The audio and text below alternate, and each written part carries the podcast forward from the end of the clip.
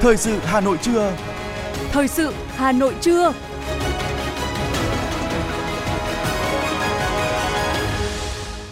Kính chào quý vị và các bạn. Bây giờ là chương trình thời sự của Đài Phát thanh và Truyền hình Hà Nội. Chương trình hôm nay có những nội dung chính sau đây. Thủ tướng Chính phủ Phạm Minh Chính yêu cầu tiếp tục thực hiện quyết liệt, tháo gỡ khó khăn cho hoạt động sản xuất kinh doanh và thực hiện nhiệm vụ thu ngân sách nhà nước năm 2023. 300.000 tác phẩm dự thi cuộc thi chính luận về bảo vệ nền tảng tư tưởng của Đảng lần thứ ba. Lãnh đạo thành phố tiếp tục chỉ đạo điều tiết cấp nước cho khu đô thị Thanh Hà. Sơn Tây, nhiều hoạt động chăm lo cho người nghèo. Phần tin thế giới có những thông tin Ai Cập khai mạc hội nghị thượng đỉnh về cuộc khủng hoảng giải Gaza nhằm ngăn chặn chiến sự lan rộng trong khu vực. Nga và Trung Quốc ký 20 thỏa thuận hợp tác năng lượng. Tai nạn trong hầm cao tốc tại Hàn Quốc làm 4 người thiệt mạng. Sau đây là nội dung chi tiết. Thưa quý vị, Thủ tướng Chính phủ Phạm Minh Chính vừa ký công điện số 990 ngày 21 tháng 10 năm 2023 về việc tiếp tục thực hiện quyết liệt các giải pháp tăng cường khả năng tiếp cận vốn tín dụng, tháo gỡ khó khăn cho hoạt động sản xuất kinh doanh và thực hiện nhiệm vụ thu ngân sách nhà nước năm 2023. Công điện gửi Thống đốc Ngân hàng Nhà nước Việt Nam, Bộ trưởng Bộ Tài chính, Chủ tịch Ủy ban nhân dân các tỉnh thành phố trực thuộc trung ương nêu rõ,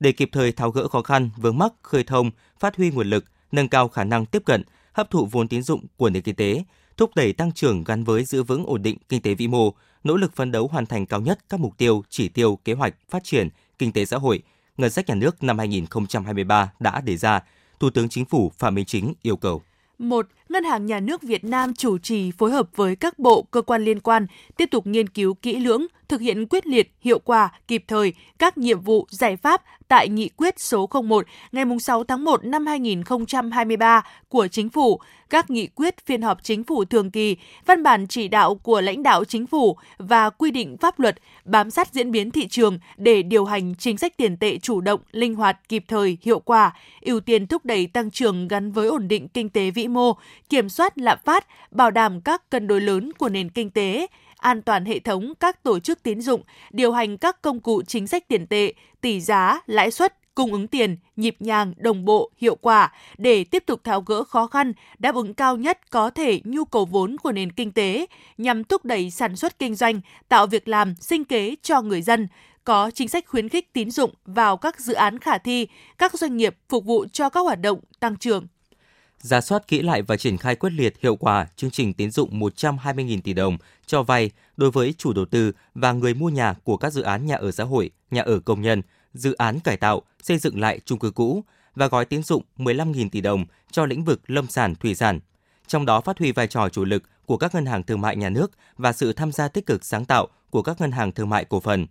Đẩy mạnh hơn nữa cải cách thủ tục hành chính, ra soát, kiên quyết cắt giảm thủ tục hành chính không còn phù hợp gây tốn kém, phiền hà, tăng chi phí cho người dân, doanh nghiệp. Hướng dẫn tạo điều kiện để ngân hàng chính sách xã hội thực hiện tốt các chương trình tín dụng ưu đãi đối với người nghèo và các đối tượng chính sách khác. 2. Bộ Tài chính chủ trì phối hợp với các bộ, cơ quan địa phương triển khai điều hành chính sách tài khóa mở rộng, hợp lý, có trọng tâm trọng điểm, hiệu quả, phối hợp đồng bộ, chặt chẽ, hài hòa với chính sách tiền tệ để thúc đẩy đầu tư, nhất là đầu tư ngoài nhà nước, đẩy mạnh đầu tư công phục vụ tăng trưởng, ổn định kinh tế vĩ mô, kiểm soát lạm phát, bảo đảm các cân đối lớn của nền kinh tế. Tiếp tục có các biện pháp thực hiện tích cực, hiệu quả, tăng thu, giảm chi, các giải pháp về miễn giảm gia hạn thuế, phí, lệ phí và tiền thuê đất để hỗ trợ cho người dân, doanh nghiệp, thực hiện việc hoàn thuế nhanh chóng, kịp thời và theo đúng quy định, bảo đảm đúng đối tượng, chính sách pháp luật về thuế.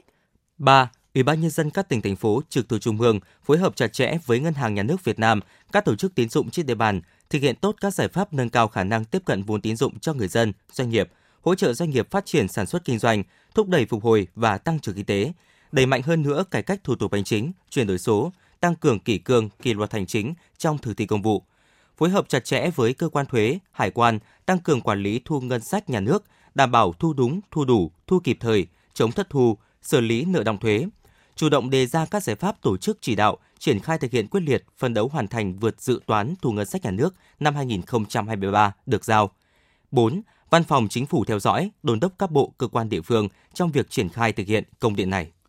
Thưa quý vị, theo thống kê, tổng sản phẩm trong nước GDP quý 3 năm 2023 tăng 5,33% so với cùng kỳ năm 2022, với xu hướng tích cực quý sau tăng cao hơn quý trước, quý 1 tăng 3,28%, quý 2 tăng 4,05%, quý 3 tăng 5,33%. Tính chung, GDP 9 tháng năm 2023 tăng 4,24% so với cùng kỳ năm 2022 tình hình đầu tư nước ngoài FDI có cú lội ngược dòng ngoạn mục khi chấm dứt sự trầm lắng trong suốt 6 tháng đầu năm để bứt phá từ tháng 7 năm 2023. Cả nước đã thu hút thêm 20,21 tỷ đô la Mỹ vốn FDI, tăng 7,7% so với cùng kỳ năm 2022. Kết quả giải ngân nguồn vốn này cũng đạt 15,9 tỷ đô la Mỹ, tăng 2,2%.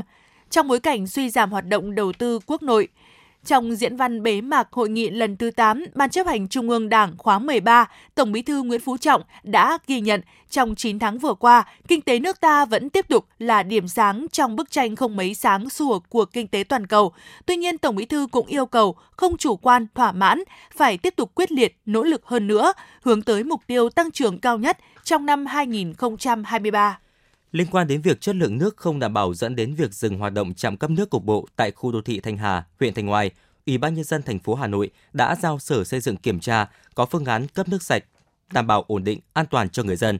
Theo thông tin từ Văn phòng Ủy ban nhân dân thành phố Hà Nội, thời gian vừa qua, trên địa bàn thành phố Hà Nội xảy ra việc thiếu nước cục bộ ở một số khu vực thuộc phường Trung Văn, khu vực trường Đại học Hà Nội nằm giữa hai quận Nam Từ Liêm và Thanh Xuân do nằm cuối nguồn của hệ thống cấp nước thuộc công ty Viwaco quản lý. Nguyên nhân là do lượng nước cấp cho địa bàn của công ty Viwaco từ nguồn sông Đà và nguồn sông Đuống thiếu hụt so với nhu cầu. Tuy nhiên, việc thiếu hụt này đã được công ty Viwaco giải quyết bằng các giải pháp theo kế hoạch đã đặt ra. Đến nay, các địa điểm trên đã được giải quyết cấp nước ổn định. Giữa tháng 10 năm 2023, tại khu đô thị Thanh Hà, chất lượng nước không bảo đảm dẫn đến việc dừng hoạt động trạm cấp nước cục bộ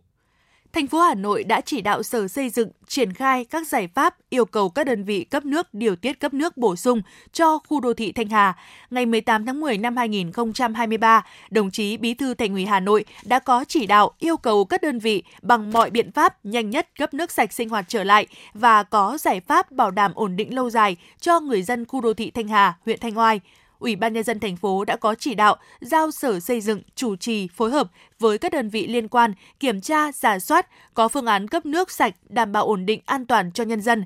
Theo kết quả điều tiết nguồn cấp về bổ sung cho khu đô thị Thanh Hà, công ty cổ phần nước mặt sông Đuống đã phối hợp với công ty trách nhiệm hữu hạn một thành viên nước sạch Hà Nội, công ty cổ phần Viwaco điều tiết nguồn cho công ty trách nhiệm hữu hạn một thành viên nước sạch Hà Đông để cấp nguồn cho khu đô thị Thanh Hà với lưu lượng truyền tải lúc 17 giờ ngày 18 tháng 10 năm 2023 là khoảng 120 m khối một giờ, tương đương khoảng 2.880 m khối một ngày đêm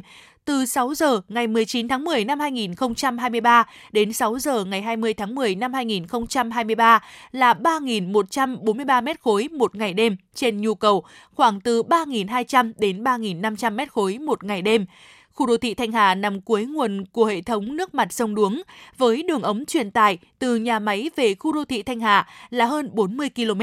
Về lâu dài, khu đô thị Thanh Hà với nhu cầu sử dụng nước khoảng 27.500 m khối một ngày đêm sẽ được cấp nước từ nhà máy nước mặt sông Đà giai đoạn 2 với công suất lên đến 600.000 m khối một ngày đêm và nhà máy nước mặt Xuân Mai công suất 300.000 m khối một ngày đêm hoàn thành.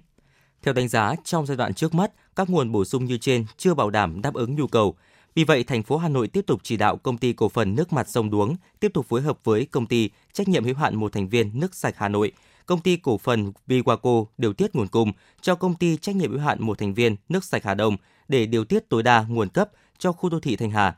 Thành phố Hà Nội đã cho phép công ty cổ phần nước mặt sông Đuống bổ sung đoạn tuyến D700 trên địa bàn quận Hoàng Mai để bổ sung khối lượng và tăng áp lực cho khu vực cuối nguồn, các huyện phía nam thành phố. Công ty nước sạch Hà Nội tăng nguồn nước ngầm để điều tiết nguồn sông Đuống cho khu đô thị Thanh Hà. Công ty cổ phần đầu tư nước sạch sông Đà tăng tối đa công suất cấp nước, bảo đảm cấp nguồn cho thành phố Hà Nội. Công ty cổ phần nước sạch Thanh Hà xây dựng giải pháp khắc phục bảo đảm cấp nước ổn định cho người dân, trong đó xác định rõ tổng nhu cầu sử dụng nước, sản lượng tự khai thác từ trạm cấp nước ngầm, sản lượng cần bổ sung từ hệ thống cấp nước tập trung, thời gian cần hỗ trợ, điều tiết nguồn cấp trong khu vực dự án, khẩn trương cải tạo trạm cấp nước cục bộ trong khu đô thị Thanh Hà bảo đảm công suất đã được chấp thuận với chất lượng nước theo tiêu chuẩn mới của Bộ Y tế. Thành phố giao Ủy ban nhân dân huyện Thanh Oai, Ủy ban nhân dân quận Hà Đông tăng cường công tác kiểm tra, giám sát chất lượng nước sạch tại khu đô thị Thanh Hà, tuyên truyền người dân sử dụng nước tiết kiệm, hiệu quả, tránh lãng phí, bảo đảm trật tự an toàn xã hội. Sở Xây dựng sẽ tiếp tục đôn đốc các đơn vị phối hợp tăng nguồn cung và điều tiết, tiết giảm nguồn cấp từ nguồn sông Đuống, sông Đà cho công ty nước sạch Hà Nội và công ty Viwaco để bổ sung nguồn cấp cho công ty nước sạch Hà Đông điều phối cấp về khu đô thị Thanh Hà. Công ty cổ phần nước mặt sông Đuống triển khai xây dựng trạm tăng áp cục bộ trên đường 70 để điều tiết tăng lượng nước cấp cho khu vực Hà Đông và khu đô thị Thanh Hà. Thành phố cũng thành lập chỉ đạo tổ công tác liên ngành kiểm tra việc thực hiện đầu tư xây dựng trạm cấp nước tại khu đô thị Thanh Hà và xử lý vi phạm nếu có. Thưa quý vị và các bạn, hưởng ứng tháng hành động vì người nghèo và phong trào thi đua cả nước chung tay vì người nghèo, không để ai bị bỏ lại phía sau, thị xã Sơn Tây đã xây dựng kế hoạch triển khai tháng cao điểm phấn đấu vận động xây dựng quỹ vì người nghèo, tạo nguồn lực chăm lo cho người nghèo, thực hiện mục tiêu giảm nghèo ở địa phương.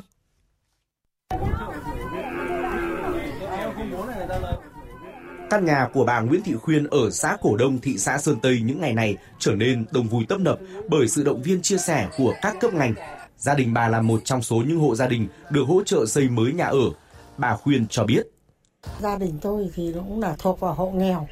Thì à, tôi nhờ nhờ đảng nhà nước, rồi nhờ bên chính quyền, tất cả các anh, các chị đã quan tâm đến gia đình. À, gia đình hộ nghèo thì, thì tôi xin cảm ơn. Đối với xã Xuân Sơn, nhờ sự vào cuộc tích cực của các cấp ủy đảng, chính quyền, từ năm 2022, trên địa bàn không còn hộ nghèo. Tuy nhiên hàng năm, xã vẫn tích cực huy động sự ủng hộ, hỗ trợ của cán bộ và nhân dân trên địa bàn để chia sẻ đến các đối tượng yếu thế trên địa bàn các xã phường khác. Bà Cao Thị Hào, Bí thư Đảng ủy xã Xuân Sơn cho biết. Đến nay thì ờ, Đảng ủy đã chỉ đạo và Ủy ban nhân dân và mặt trận Tổ quốc đã ban hành kế hoạch và um, thực hiện mà triển khai quỹ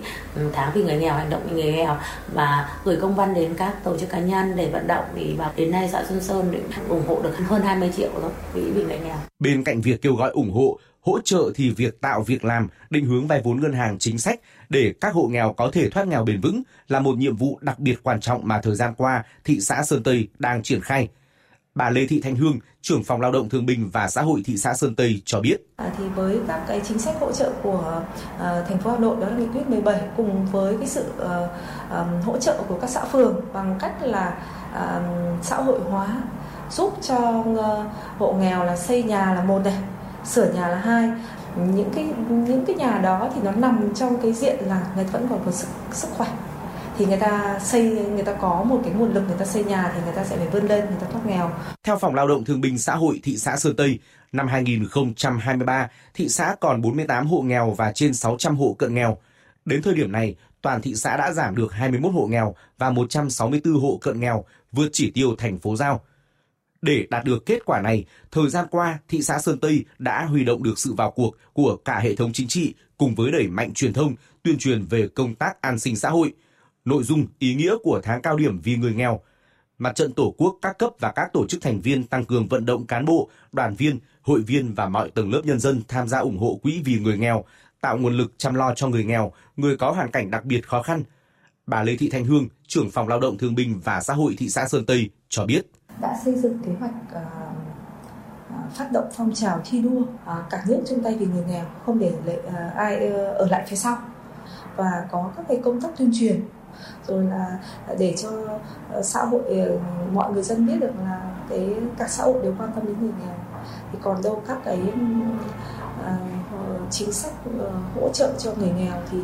ở phòng chủ yếu là thực hiện theo các cái chính sách chung của, của thành phố cũng như là toàn quốc. Những hoạt động trợ giúp người nghèo, nhất là trong tháng cao điểm vì người nghèo, là hoạt động nhân văn ý nghĩa, thể hiện sự sẻ chia, tình nhân ái, đoàn kết của cộng đồng. Cùng với sự hỗ trợ, mỗi hộ nghèo cố gắng nỗ lực vươn lên để giảm nghèo và thoát nghèo bền vững, tránh tư tưởng trông chờ ỉ lại để hiện thực hóa khát vọng xây dựng quê hương phồn vinh, hạnh phúc.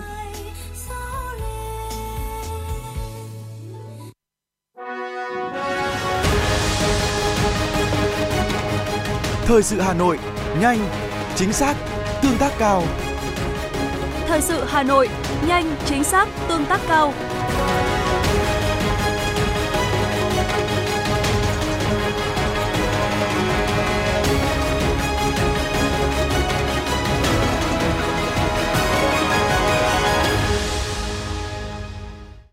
Thưa quý vị, vào 20 giờ tối nay 22 tháng 10, tại Hà Nội diễn ra lễ trao giải cuộc thi chính luận về bảo vệ nền tảng tư tưởng của Đảng lần thứ 3 năm 2023. Cuộc thi do Học viện Chính trị Quốc gia Hồ Chí Minh phối hợp với Ban tuyên giáo Trung ương, Hội đồng lý luận Trung ương, Tạp chí Cộng sản, Đài truyền hình Việt Nam và Hội Nhà báo Việt Nam tổ chức. Lần đầu tiên trong 3 mùa giải, năm nay, ban tổ chức nhận được hơn 300.000 bài dự thi, cho thấy sức lan tỏa của nghị quyết số 35 của Bộ Chính trị về bảo vệ nền tảng tư tưởng của Đảng, đấu tranh phản bác quan điểm sai trái thù địch đã thực sự đi vào cuộc sống. Lính nghỉ hưu sống dựa đời thường vẫn giữ tròn niềm tin sắt đá, dù thế sự, thăng trầm, nghiêng ngả, vẫn vững tâm, không trao đạo mơ hồ, sống tròn nghĩa với non sông đất nước. Tư tưởng Bắc Hồ soi sáng cuộc đời tôi.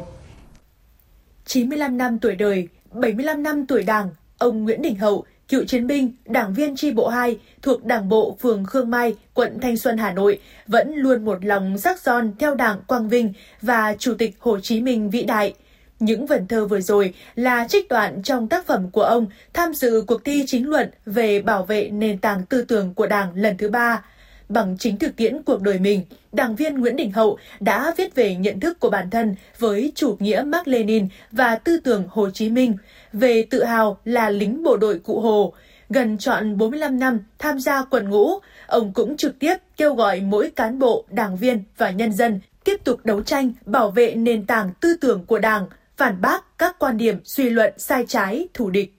Cuộc đời tôi gắn bó với Đảng, với quân đội, với Bác Hồ là một vinh dự lớn của tôi. Thế mà đó đây có những luận điều xuyên tạc, nói xấu Đảng, nói xấu công cuộc xây dựng chủ nghĩa xã hội của đất nước ta. Do đó tôi nghĩ rằng là không còn cách nào khác. Mình có trách nhiệm bảo vệ Đảng, có trách nhiệm bảo vệ công cuộc xây dựng xã hội chủ nghĩa của đất nước. Do đó tôi viết cái bài này các bài viết tham dự cuộc thi chính luận về bảo vệ nền tảng tư tưởng của Đảng đã tập trung làm rõ giá trị khoa học, cách mạng và thời đại của chủ nghĩa Mark Lenin, tư tưởng Hồ Chí Minh và những đề xuất bổ sung phát triển chủ nghĩa xã hội và con đường đi lên chủ nghĩa xã hội ở Việt Nam hiện nay, lý luận về đường lối đổi mới đất nước, bảo vệ, vận dụng và phát triển lý luận của Đảng về xây dựng chỉnh đốn Đảng, đấu tranh phòng chống tham nhũng tiêu cực, những nội dung cốt lõi, nội dung mới của văn kiện Đại hội 13 của Đảng, các hội nghị Trung ương khóa 13, đấu tranh phản bác các quan điểm sai trái, xuyên tạc của các thế lực thù địch, phản động, các phần tử cơ hội trên tất cả các lĩnh vực và đề xuất giải pháp, kiến nghị để nâng cao hiệu quả công tác bảo vệ nền tảng tư tưởng của Đảng, đấu tranh phản bác các quan điểm sai trái thù địch, tham gia cuộc thi với tác phẩm Bản chất của cách mạng màu và vấn đề đặt ra trước nguy cơ cách mạng màu ở Việt Nam, tiến sĩ Lê Trung Kiên, Viện Hồ Chí Minh và các lĩnh tụ của Đảng cho biết. Nguy cơ tiềm ẩn thông qua một số những cái vụ việc gây kích động, bất ổn xã hội rồi những cái xung đột cần phải có những thông tin chất lọc để mà mang tính định hướng cho dư luận, định hướng cho người dân, đặc biệt cho cán bộ đảng viên có một cái nhận thức đầy đủ toàn diện sâu đậm về nguy cơ như của cách mạng màu để từ đó mà họ có những cái ờ, sự giúp đỡ cách thức tuyên truyền cho người dân cho những người khác tránh tiếp tay hoặc là tham gia những hoạt động kích động và mất trật tự xã hội. Thành công của cuộc thi chính luận về bảo vệ nền tảng tư tưởng của Đảng chính là sự tham gia của cả hệ thống chính trị và đặc biệt hưởng ứng của toàn dân. Giá trị của cuộc thi chính là vừa xây, tạo ra luồng thông tin chính thống thật tốt và vừa chống là chống những luận điệu, quan điểm sai trái, xuyên tạc. Với hơn 300.000 bài dự thi càng thể hiện sự lan tỏa rất rộng rãi và khẳng định Nghị quyết 35 của Bộ Chính trị về bảo vệ nền tảng tư tưởng của Đảng, đấu tranh phản bác quan điểm sai trái thù địch đã thực sự đi vào cuộc sống, thực hiện nhiệm vụ xây dựng Đảng về tư tưởng chính trị, bảo vệ nền tảng tư tưởng của Đảng. Tiếp tục là phần tin. Thưa quý vị, sau 12 ngày diễn ra liên tục, Hội diễn nghệ thuật chuyên nghiệp về đề tài quốc phòng toàn dân năm 2023 đã kết thúc với lễ bế mạc và trao giải cho các tổ chức và cá nhân xuất sắc vào tối qua tại Nhà hát Quân đội Hà Nội. Hội diễn với chủ đề Vang mãi khúc quân hành. Đây là hoạt động văn hóa trọng điểm được Tổng cục Chính trị Quân đội Nhân dân phối hợp với Bộ Công an, Bộ Văn hóa Thể thao và Du lịch và các hội chuyên ngành về văn học nghệ thuật tổ chức. Các hoạt động đều hướng tới kỷ niệm 80 năm ngày thành lập Quân đội Nhân dân Việt Nam, 35 năm ngày Hội Quốc phòng toàn dân. Ghi nhận thành tích các tập thể cá nhân tham gia hội diễn, Bộ trưởng Bộ Quốc phòng đã tặng bằng khen cho 21 tập thể và 8 cá nhân có thành tích xuất sắc trong tham mưu, phối hợp tổ chức và tham gia hội diễn. Ủy ban nhân dân thành phố Hà Nội vừa có kế hoạch số 250 về tổ chức các hoạt động kỷ niệm 80 năm ngày thành lập Quân đội Nhân dân Việt Nam và 35 năm ngày Hội Quốc phòng toàn dân. Trong chuỗi các hoạt động kỷ niệm, nổi bật là thành phố sẽ tổ chức gặp mặt tặng quà tôn vinh bà mẹ Việt Nam anh hùng, anh hùng lực lượng vũ trang nhân dân, anh hùng lao động, cựu chiến binh, gia đình chính sách, người có công với cách mạng và thương binh, thân nhân liệt sĩ, đại biểu cán bộ cấp tướng quân đội và cán bộ cao cấp quân đội đã nghỉ hưu, nghỉ công tác trên địa bàn thành phố. Tại cơ sở, các quận huyện thị xã sẽ tổ chức gặp mặt tặng quà gia đình chính sách, người có công với cách mạng, thương binh, thân nhân liệt sĩ, cán bộ quân đội đã nghỉ hưu trên địa bàn theo thẩm quyền, đẩy mạnh tuyên truyền và tổ chức các hoạt động dân vận, chính sách đền ơn đáp nghĩa, tổ chức thắp nến tri ân các anh hùng liệt sĩ, giúp đỡ nhân dân hoàn thành các tiêu chí xây dựng nông thôn mới và nông thôn mới nâng cao.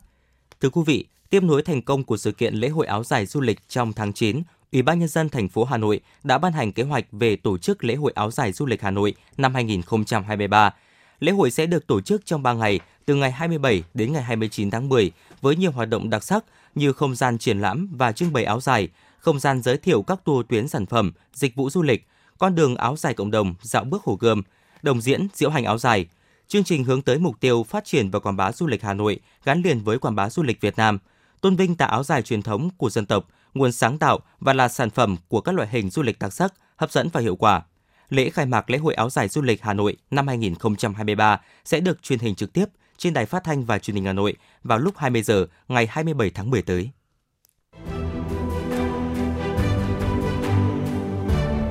Chương trình dòng thời gian bài ca đi cùng năm tháng số 7 với chủ đề Huyền thoại mẹ sẽ đưa quý khán thính giả bước vào không gian tràn đầy mỹ cảm, trữ tình và sâu lắng của những giai điệu âm nhạc.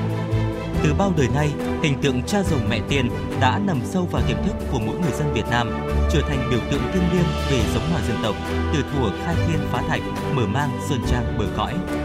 Trong huyền tích ấy, hình ảnh mẹ Âu Cơ như bao người mẹ Việt khác, bình dị, đảm đang, chịu thường, chịu khó. Mẹ dạy muôn dân trồng lúa nước, nuôi tầm, dệt vải, đánh bắt, hái lượm. Bởi vậy, hình tượng mẫu Âu Cơ luôn gắn liền với nền văn minh nông nghiệp, bà chính là người mẹ xứ sở. Mẹ Âu Cơ, biểu tượng cho một nửa thế giới từng tạo nên mạch nguồn sự sống và lịch sử dân tộc thông qua những người phụ nữ Việt Nam từ hình ảnh người mẹ trong đời thường cho đến mẹ quê hương, mẹ tổ quốc. Đối với mỗi người Việt, mẹ chính là biểu tượng thiêng liêng nhất.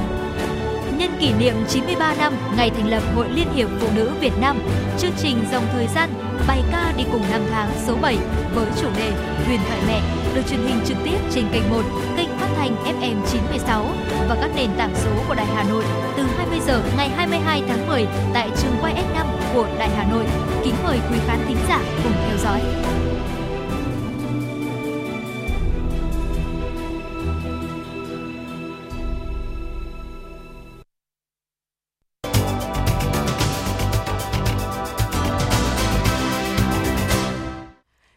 Đang nghe chương trình thời sự của Đài Phát thanh Truyền hình Hà Nội. Xin chuyển sang những thông tin quốc tế. Thưa quý vị, chiều ngày 21 tháng 10, hội nghị thượng đỉnh quốc tế đầu tiên về chiến sự tại giải Gaza khai mạc tại thủ đô Cairo của Ai Cập với sự tham dự của nguyên thủ quốc gia, người đứng đầu chính phủ hoặc đại diện cấp cao của hàng chục quốc gia khu vực và thế giới, trong đó có Mỹ, Nga, Anh, Đức, Italia, Tây Ban Nha, Na Uy, Nhật Bản, Nam Phi, UAE, Jordan, chính quyền Palestine. Phát biểu khai mạc hội nghị, Tổng thống Ai Cập Abdel Fattah el-Sisi một lần nữa cực lực lên án các hành động bao vây, phong tỏa và tấn công sát hại dân thường Palestine tại giải Gaza.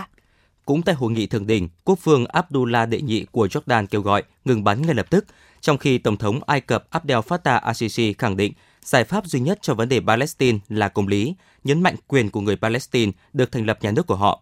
Thủ tướng Tây Ban Nha Pedro Sanchez kêu gọi cộng đồng quốc tế không để xung đột trở thành khủng hoảng khu vực. Trong khi đó, Tổng thống Palestine Mahmoud Abbas kêu gọi chấm dứt sự chiếm đóng các vùng lãnh thổ Palestine của Israel và giải pháp hai nhà nước.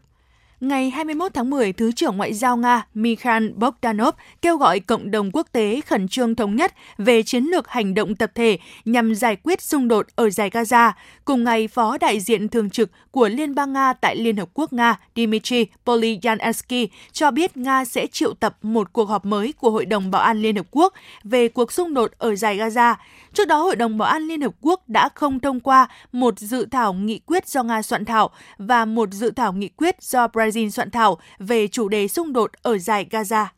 Ngày 21 tháng 10, tại Diễn đàn Kinh doanh Năng lượng Nga-Trung Quốc tại Bắc Kinh, hai nước đã ký 20 thỏa thuận về hợp tác năng lượng. Diễn đàn Kinh doanh Năng lượng Nga-Trung Quốc được tổ chức nhằm thúc đẩy sự hợp tác giữa hai bên trong các lĩnh vực dầu khí, điện, than, năng lượng mới và thiết bị năng lượng.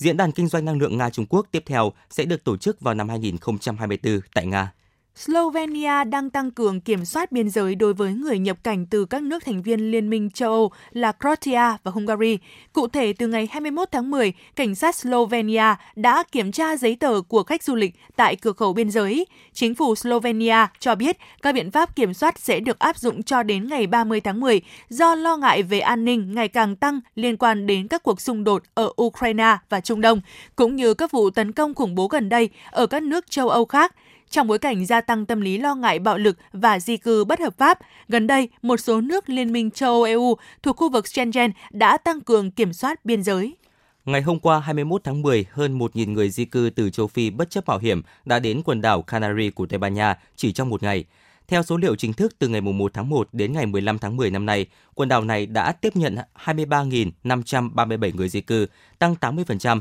so với cùng kỳ năm trước – Quyền Bộ trưởng Di cư Tây Ban Nha mới đây đã cam kết gói viện trợ trị giá 50 triệu euro để giúp quần đảo Canary đối phó với dòng di cư bất thường. Ngày 21 tháng 10, nhà chức trách Hàn Quốc cho biết 4 người đã thiệt mạng và 3 người bị thương nghiêm trọng trong vụ tai nạn xe buýt du lịch va chạm với một xe van bên trong một đường hầm cao tốc ở nước này. Những hành khách còn lại trên xe này cũng bị thương, trong đó có hai người bị thương nặng. Trong số 26 người trên xe buýt du lịch, một người bị thương nặng và tài xế bị thương nhẹ. Tài xế xe buýt có thể đối mặt với cáo buộc lái xe bất cẩn dẫn tới thương vong. Cảnh sát đang điều tra nguyên nhân vụ tai nạn.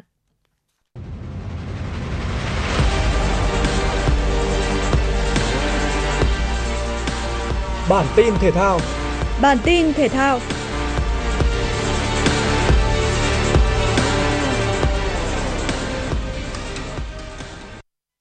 Tại vòng 1 V-League 2023-2024, với vị thế của nhà đương kim vô địch cúp quốc gia, mới đây là giành siêu cúp nên không lạ khi câu lạc bộ Đông Á Thanh Hóa nhập cuộc đầy quyết tâm với mục tiêu giành chọn 3 điểm trước đối thủ Hồng Lĩnh Hà Tĩnh được nhận định là vừa sức.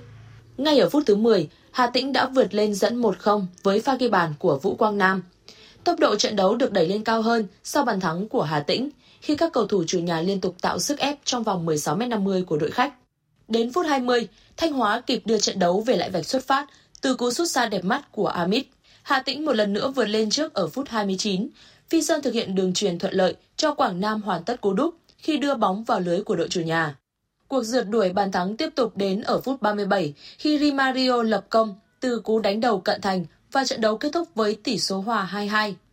Trên sân vận động của tỉnh Hòa Bình đã diễn ra trận đấu giữa Hòa Bình FC và câu lạc bộ Trường Tươi Bình Phước trong khuôn khổ vòng 1 giải bóng đá hạng nhất quốc gia mùa giải 2023-2024. Với tinh thần quyết tâm cao, các cầu thủ Hòa Bình FC bước vào trận đấu với mong muốn giành những điểm số đầu tiên trên sân nhà liên tục tràn lên tấn công. Ngay ở phút thứ 27 của hiệp 1, cầu thủ Nguyễn Duy Thanh của Hòa Bình FC đã sút tung lưới đội bạn, mở tỷ số trận đấu.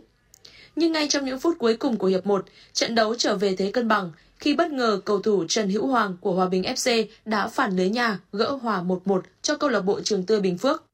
Sang hiệp 2, dù cố gắng tấn công nhưng các cầu thủ Hòa Bình FC đành chia điểm với câu lạc bộ Trường Tươi Bình Phước trên sân nhà. Với kết quả 1-1, Hòa Bình FC đã có một trận mở màn cho một giải mới đầy cảm xúc trên sân nhà và giành được một điểm quý giá. Tại Asian Paragames 4, cầu lông là môn thể thao đầu tiên ra quân của đoàn thể thao người khuyết tật Việt Nam. Vòng bảng nội dung đơn nam nhóm C hạng thương tật SL3, vận động viên Trịnh Anh Tuấn thắng Sang Nin Sinh Hà của Thái Lan 2-0. Nội dung đơn nam nhóm D hạng thương tật SU5, vận động viên Phạm Văn Tới thắng Natabom Thawasep của Thái Lan 2-1. Ở lượt trận thứ hai, các vận động viên của cầu lông Việt Nam gặp rất nhiều khó khăn. Đáng tiếc nhất là Trương Ngọc Bình thua Bin Nolan Noawan đến từ Malaysia 1-2. Sau set 1 rằng co nhau và Ngọc Bình thua với tỷ số 19-21 thì anh đã thi đấu set 2 tự tin. Có lúc dẫn trước đối thủ tới 5 điểm và cân bằng lại tỷ số trận đấu với chiến thắng 21-19. Set 3, Ngọc Bình để thua và chung cuộc thua với tỷ số 1-2. Thưa quý vị, theo Trung tâm Dự báo Khí tượng Thủy văn Quốc gia, hôm nay Bắc Bộ nhiều mây, không mưa, trưa chiều giảm mây trời nắng, gió Đông Bắc cấp 2, cấp 3, sáng sớm và đêm trời lạnh. Cụ thể, phía Tây Bắc Bộ có mưa vài nơi, gió nhẹ, sáng và đêm trời lạnh, có nơi trời rét, nhiệt độ thấp nhất từ 19 đến 22 độ, có nơi dưới 19 độ, nhiệt độ cao nhất từ 26 đến 29 độ. Phía Đông Bắc Bộ và thủ đô Hà Nội có mưa vài nơi, gió Đông Bắc cấp 2, cấp 3, riêng vùng ven biển từ cấp 4 đến cấp 5, giật cấp 6, cấp 7, sáng và đêm trời lạnh, vùng núi có nơi trời rét, nhiệt độ thấp nhất từ 20 đến 23 độ, riêng vùng núi từ 18 đến 21 độ, vùng núi cao có nơi dưới 16 độ, nhiệt độ cao nhất từ 24 đến 27 độ. Quý thính giả vừa nghe chương trình thời sự của Đài Phát thanh và Truyền hình Hà Nội. Chỉ đạo nội dung Nguyễn Kim Khiêm, chỉ đạo sản xuất Nguyễn Tiến Dũng, tổ chức sản xuất Trà My, chương trình do biên tập viên Nguyễn Hằng, phát thanh viên Quang Minh Thúy Hằng cùng kỹ thuật viên Kim Thoa thực hiện. Thân mến chào tạm biệt.